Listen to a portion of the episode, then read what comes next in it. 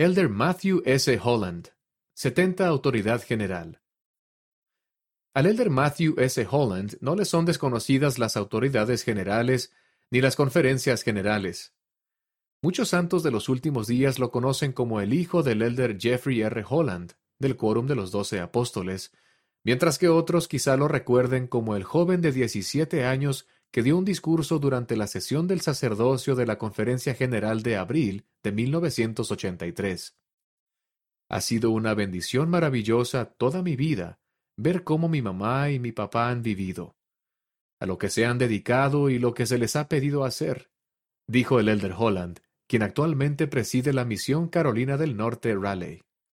No obstante, debido a esas observaciones de primera mano, sabemos demasiado sobre este llamamiento como para pensar que estamos adecuadamente preparados para él, agregó.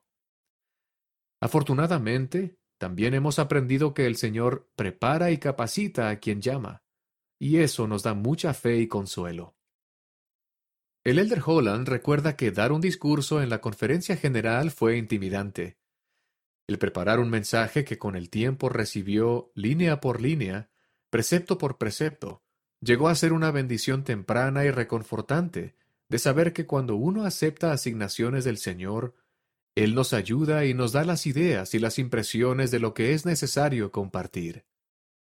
Matthew Scott Holland nació el siete de junio de mil novecientos sesenta y seis en Provo, Utah, Estados Unidos. Es hijo de Jeffrey erre Holland y de Patricia Holland. Se casó con Paige Bateman el veinte de mayo de mil novecientos noventa y seis en el templo de Saint George, Utah, y tienen cuatro hijos.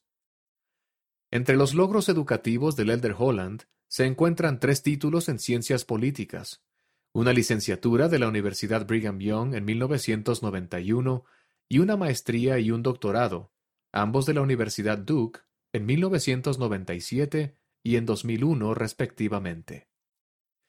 Al estar trabajando como profesor adjunto de ciencias políticas en B Y U, fue nombrado rector de la Universidad Utah Valley en dos mil nueve, donde prestó servicio hasta que fue llamado como presidente de misión en dos mil dieciocho.